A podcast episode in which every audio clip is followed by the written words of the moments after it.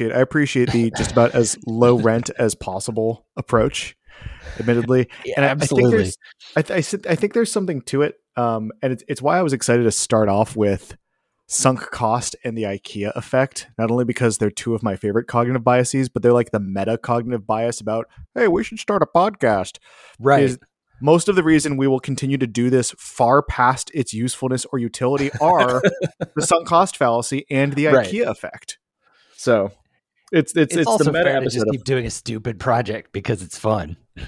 right. No, but Um, but so that's but that that's probably ironically like one of you know if we think about all of the things that are like the part of the suffering that is being a human being, maybe part of like the joy that's being a human being kind of is cognitive fallacy sometimes. Uh it I would say it's an inseparable part of being a human, so therefore it has to be part of the joy of being human. That's- if there is any joy. That's fair. Okay, so be- so so in, in the event So- that, in the event that anyone ever wants to listen to this, um, who who are we and what are we doing and why are we talking? Uh we're talking because you so we went to brunch to talk about a random unrelated project and just while we were waiting for the food to show up or something, you just leaned over and went, "How do you feel about temporal discounting?" That's how it sounds like me. And I was like, "You know what? People don't ask me that question enough in my life." I would I will I will give you fifty dollars now or hundred dollars in a month if you tell me your feelings about temporal discounting. yeah, exactly. Although I feel like that's too complicated to start with here. Right, right. So you got to probably Um, pull it pull it back. All right. So why are we go. talking I got about my image back. why why would Uh, we talk about temporal discounting? Um, so it goes back to important. what you were talking about when we first started when i first started recording which is uh i am on an endless quest as a producer and as a and as an occasional podcast talent to execute the lowest l- lowest production effort piece of media that i can possibly muster. And i think that that the the ideal manifestation of that is getting another person that you always have enjoyable conversations with and find a big ass list of stuff for you to talk about for a half hour once a week. The list of cognitive biases on Wikipedia is endlessly interesting and it's like 250 entries long. All we have to do is look up a new cognitive bias every week and we'll have something to talk about for a half hour. Right. I won't have to edit it. It'll go out on. I'll set up a YouTube channel. I, I tried to do it in the five minutes before this, and it turns out it's harder to get a live stream up on YouTube than it is to purchase a firearm in the United States. Which I'm Um, sure there's a cognitive bias. There's a there waiting somewhere. period, so I can't misbehave Holy cow! power of streaming. Here's okay. That's a whole separate conversation about mimetic warfare. That like we'll I'm somehow somehow we'll end up working all of our I'm like sure we'll end up talking pet about it. theories into different cognitive biases. But I appreciate this because one, um, if anyone is listening to this who has found it through myself and who doesn't know Adam Kerpelman, Adam Kerpelman is one of the smartest people I know and one of the most curious people I know around. So why does stuff work? Um, in a way that in a way that doesn't make your skin crawl or your eyes roll into the back of your head, which turns out are two really important missing features from most think boys. Is that part where you also just want to throw your computer in the river after listening to them speak? Um, so I thought it would be fun if we if we jammed on this. And the second is that like cognitive biases define most of the things that we think of as like why the fuck did I do that or why do we do this writ large.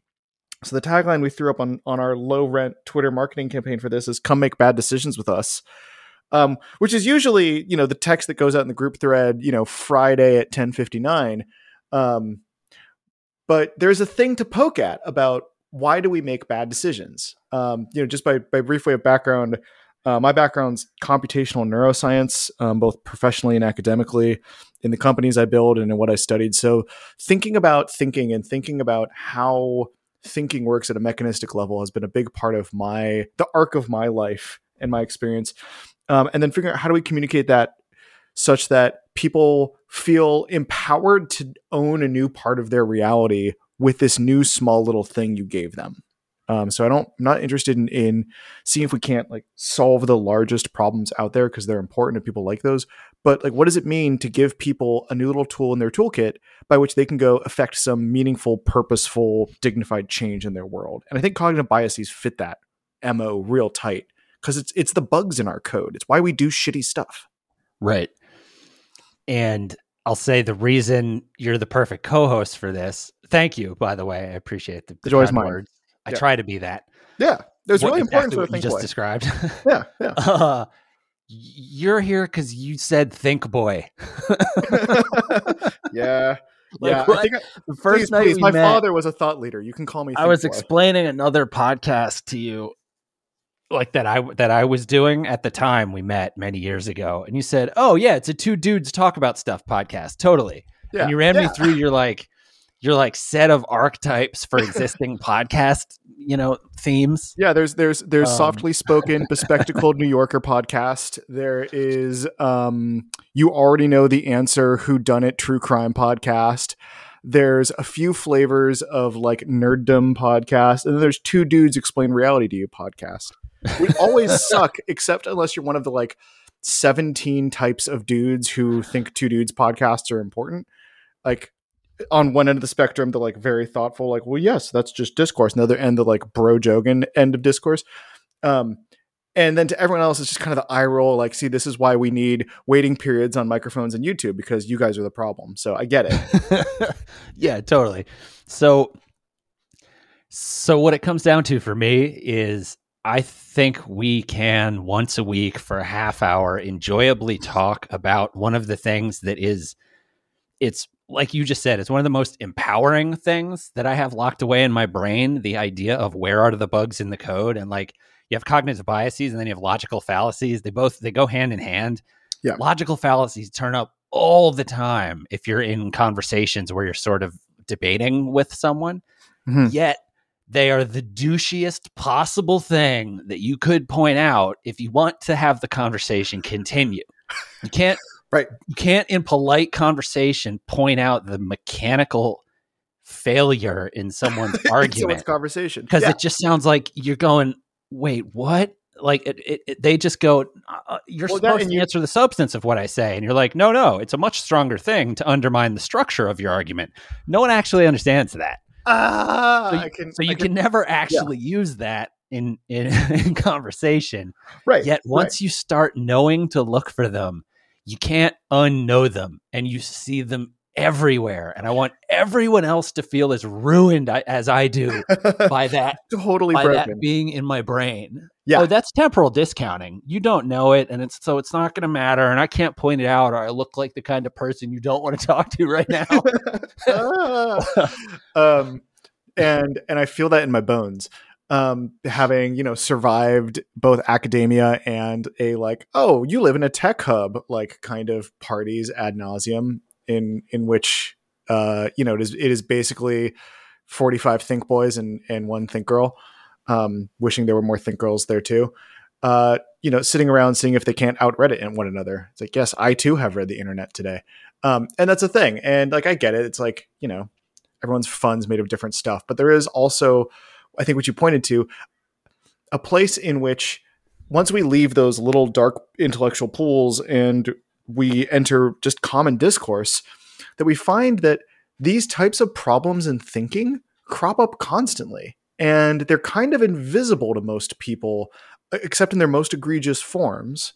And they're super pernicious. They're things everyone's brain does. And the hope is that the more that you know about them, the, no- the more that you know what they look like, how they happen, the better the types of conversations we can have become, and the better types of outcomes we can ask for in civil discourse and in our workplaces and our relationships we can we can want. So to me, it might be a good place if we started with um, what is a cognitive bias and what is a a, uh, a cognitive fallacy um, before we dive into picking on one or two and kind of getting at what they're made of. I want to talk like broadly. Like, what are we even fucking talking about? What do you mean? What do you mean? My brain has bugs in the code. So how do you understand? How do you think about cognitive uh, bias and cognitive fallacy? Well, first, just so we've so we've answered the previous question that came up, where to find us? If you're listening to us already, you must know, right? Uh, this will be a podcast. I think we're going to stream to YouTube live once a week, uh, and that's literally it. There's no website. You can email cognitive bias podcast at gmail.com if you want to talk to us. Holy shit, Otherwise, we have an email probably address? already found this via the channel by which you can talk to us. Because why the hell's L? What? Why the hell's L? Why the hell else would you be here? Third tries the charm. right. Um, or, you know, in the event that the reality is these are going to be pretty evergreen because I, you know, it's not like they're shipping a hot fix to cognition Right. anytime soon. It's not a hot take. Yeah, these aren't hot takes. These aren't news. These are pretty evergreen. Um, so get in touch with us. Um, shoot us questions. Let us know if you want to come chat with us too about this. Um, right. Or because, you, if you have like, a favorite bias, Yeah. Because like, come I'm, tell I'm us in- about it. I- but I do. See, that's the fucking problem. Um, So but that, that's why like this this isn't like we're going to discuss like one of the finer points of um uh rocketry or you know some of the importance of pedagogy. Like cognitive biases are what we're made of. It's why when you have conversations with that one friend and they do things ranging from like moving the goalpost or um, straw manning that you're looking at and you kind of it scratches you like I know they just did one of those things where they made this conversation shittier because they're trying to prove a point and win. And I don't know how to talk about what they just did because I don't know what that's called and I hate it. So what what's there? What's that made of? yeah. And why do we do So- those things? So my my take on cognitive biases without trying to be too I don't know uh, highfalutin about it is we our our powers of reasoning and communication that we sort of use to make up society are secondary to a bunch of sort of base layer animal instincts to try to win, to try to fit in, to try to do all kinds of stuff. And when you have a really complicated computer that is the human brain, like stumbling in its machine learning algorithm toward trying to achieve the ultimate goals of reproducing, fitting in socially, all the things we care about way more than expressing ideas properly, then you end up with an algorithm that writes faulty code sometimes. And it has things where the feeling that an idea causes is overriding if you don't know to watch for it the logical capacity that you have to go "Eh, that doesn't actually if i think about that for a second it doesn't make sense and so they just Yeah. end up incorporated in a way where people are feeling like they're moving forward with a conversation when they're actually not because structurally they're they're failing with the, the logic part of their brains not computing properly And and I, I like that you point to the part of the brain piece because I I always I have to come back to the okay, so what's probably going on in our brains component of this.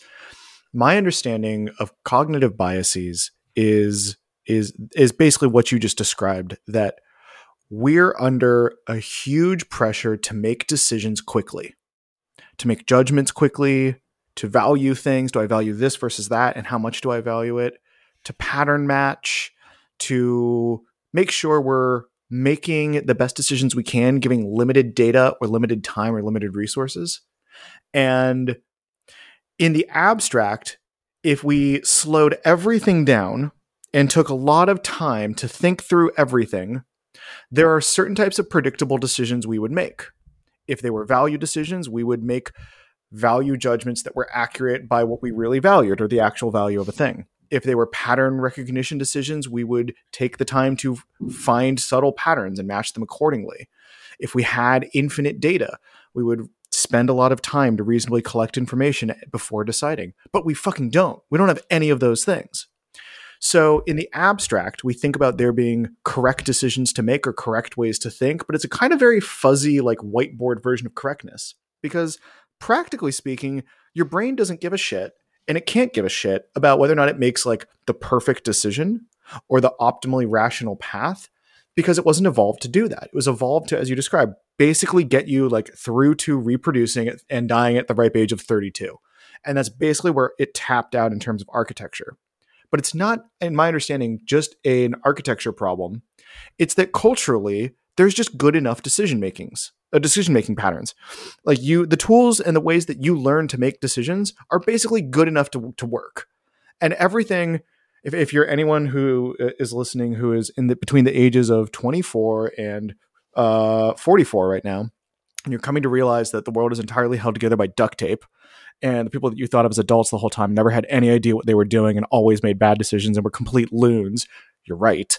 Um, human civilization basically putters along with mediocre decision making because it, it's all that was required of it for the ideas to copy and for the genes to copy. And when we think about the errors in our decision making that cause us to make decisions about value, about pattern detection, about what we do next, about who we associate with, what we want. We have to make them basically instantly, and we have to make them good enough. And so our brain employs these little hacks, or it has these bugs in it. And those hacks or those bugs, we call those cognitive biases. That they're the parts of why we maybe don't make the best decisions all of the time. They're super predictable they happen to everybody. They happen to men. They happen to women. They happen to NBs. They happen to people of color. They happen to white people. Everyone does cognitive biases. Like no one escapes the cognitive bias thing because you have a brain. It follows the same evolutionary pattern as everybody's. You're born into the culture that allows you to listen to a podcast. Therefore, you're shaped by the same types of thoughts. And you too, probably even recently, have made cognitive bias decisions that weren't phenomenal decisions, but you did them anyway. And that's what we're going to talk about in this podcast. The funny thing about knowing about them doesn't mean you don't do them. I watch myself do it all the time. Oh yeah. And, and I'm and I'm aware that I'm making a good enough decision with that bias going, you know, I'm going to do it this way. It's probably colored by this, but also in the short term, it really doesn't matter. So the tagline for the podcast really should have been "Come make good enough decisions with us." but I like, like, I like that more. It's basically what I've told every partner. Yeah. Well, so it's actually decision. a perfect segue to the one that we were going to talk about first this week. Uh, uh, sunken cost. Yes, right. Please, please, so which I've experienced in the past twenty four hours. Yeah, it's a it's a perfect example of something that works in the short term but doesn't in the long term. And then and it, it is exactly about that kind of discounting right? Like you you you so to give it a definition sunken cost uh, uh fallacy as it's called sometimes uh but the bias around sunken cost is we tend as humans to overvalue work we've already put in when trying to decide if we should keep working on a project? If I'll put this real straightforward, and I'm not going to, you know, this doesn't have to be about you, thoughtful and totally non biased listener. This can be about your friend, but have you ever encountered a friend dating someone and they say, yeah, you know, it's not going well. It's going terribly, but we've been dating for five years. So, you know, we're going to keep going. That's sunk cost fallacy. You have that friend and you've looked at them and said, You're an idiot. Like, just because you've already done this for five years doesn't mean you should do it for one more day. And that's intuitive to you, the person who cares about your friend. But you've seen this. You've seen this a thousand times, and you've probably done it yourself. Well, and the reason I, I say the short versus long term thing is because in the short term, you can see where that hack comes from because you need some level of persistence and like value uh, of the the the toil that is the work you're doing at the time for whatever this thing is that may not always be easy. Yeah. Yeah, it's like over At some point it teeters over to like, okay, now it's bad enough that it doesn't matter how much you've put in and you're failing to properly look at the future because of the the hack that was supposed to just get the flywheel going so that you can make it over the hard part of the, you know, whatever it is, buffalo hunt. and, and, but, and, but that's a that's a, yeah. What's the uh, the like, yeah the the evolutionary path of it? But yeah. that's a good point. Is that there's got to be some trade off, um, but that it does serve a purpose. Like life is hard, and life in which these cognitive biases kind of crept up on us a long time ago was way harder.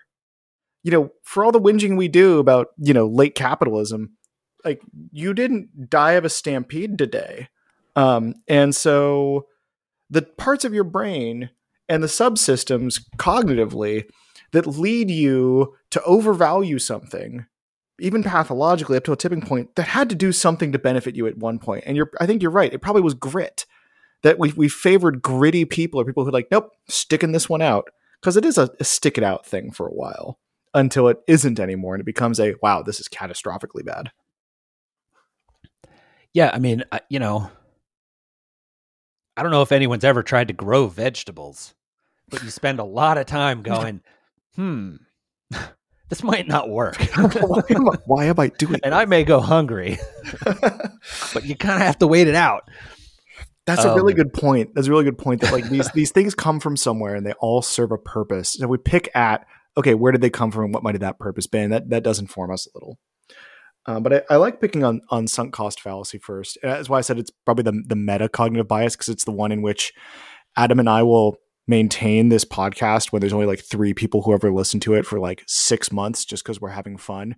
We'll tell ourselves it's because we're having fun, but practically speaking, it'll partially be because we've already put a lot of time into it and therefore we disproportionately overvalue it because of the amount of time we put in. But isn't that the fun of, of building new things? But that's part of why I throw the low lift. Like, I'm I'm deliberately trying to make sure that we don't start with, and this actually is good startup advice for any Ooh, I like that. in that type space. Yeah. like I personally am very aware that I'm a big fan of coming up with a cool idea, doing a, a, a logo I love, like making a landing page real quick to try to pitch people. And at every step, I know I'm a little more sunken into the like having an emotional connection to the brand. And then you have the thing where it's like, okay, I couldn't get enough people interested and this thing isn't going to happen. And now I'm depressed. Like every little step of, of building the thing up is like, so I'm deliberately trying to put the artifice in place that is essentially just like, look, the point is we talk every week. If people care, they're going to care whether we have a sexy logo or not. Regardless, once they care, we'll have a sexy logo. I'm, I'm we're both really good at that.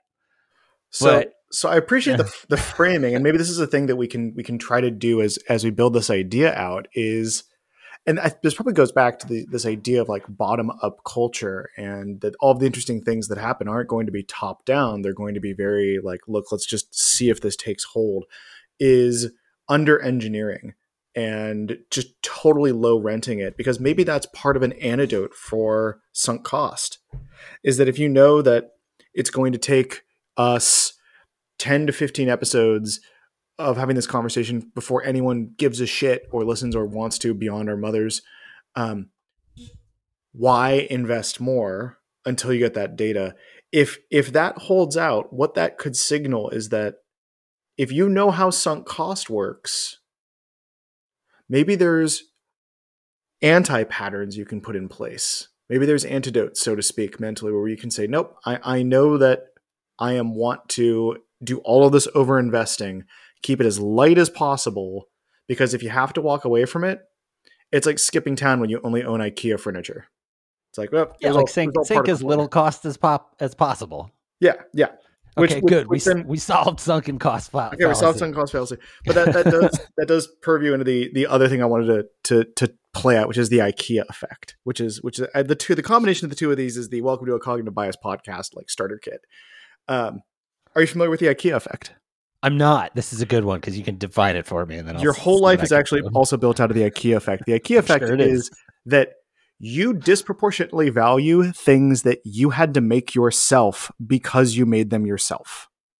So the the fact that you have built a life made out of things you've assembled by hand, ideas, companies, partnerships, projects, and that's a big driver of the value of the thing is yeah, but I assembled it. That's the IKEA effect. And that that's why I wanted to bring it up at the at the outset of a conversation about cognitive biases because the second reason we'll keep doing this podcast for way too long is because we built it ourselves. Right. causes you to to over index on its value. I don't even know how to respond to that. I have so many. So like, I love that it's called the IKEA effect. Mm-hmm. I don't know if I feel that way about IKEA furniture, but I completely oh. understand Oh. why it has that name. Yeah, but Like, that, that's the because, idea that's that they've built- it. Like, you're- right. You're not, the you're not idea that 25 the reason you put up with the cheapness of the furniture is because you actually feel differently toward it because of that like half hour build session on some Sunday when you screwed the desk together or whatever. Yeah, yeah. Interesting. That is real. No, see the the problem I think as I apply it to my own life is that like I have a wood shop in my garage. I I feel baggage because of IKEA because of IKEA furniture because I have the tools and the knowledge to be making a fine version of whatever I'm putting together and I'm choosing not to. That's that's a whole separate. That sounds like a personal problem. Yeah, that is Um, for sure a personal problem. That's that's that's. but I'm so aware of that in my life effect. because then I make fancy things and I'm really attached to those. Um, I is still the it- shutting down a shutting down a startup is the hardest thing in the world for me. Like Yeah. I will continue paying franchise taxes for like an extra three years because I'm like I don't know maybe we could do something with that. Get- Get the band back together. Um, right. no, so that's but that's the IKEA effect. That is the the idea that there's some value you should adaptively place on the things that you have. But if you assembled them by hand, that value would be much higher. And you think about that, and I think these two are, I'll go back to it, why people stay in relationships longer than they're useful for them or healthy for them. Um, why startups keep going for much longer than they should. Um, why people still have like the ratty shirt from that one 10k you uh, you you ran. It's like all these like yeah, but I did it. I did the thing. um, and I, I like that as our, our launching off point. I know we've got like a minute left on the shot clock, and then we both have to jump. But but I think this is I've got I've got high hopes not just for the joy of getting to explore these concepts, but that these are the types of things that people would find helpful. And I can make a promise to whoever's listening that as you know, episode one involves us faffing about for a minute, but there'll be much less faffing and much more content next time we do this. Uh, I'm not sure that's a I'm not sure that's a promise I'm ready to make. Okay, that's fine. One of us will, will pick it up. but Um, if you're but if you're okay with anything that has happened in the last 25 minutes or so, stick around. Yeah. Like, subscribe, whatever you do on wherever you do it. Um, we'll be uh, uh, dropping these things live if you're on video, close to live if you're on podcast. Yeah. So, uh, so roughly was- once a week. We'll see what- how it pans out when the holidays hit. we're, we're set for Mondays. We'll give it a shot. What, what was the tagline you said? Come make, uh, uh, come make good enough decisions with us. co- come back next week and, and make good enough decisions with us. awesome, man. Yeah. Thanks Good for stuff. appreciate it. Thanks, Kerp.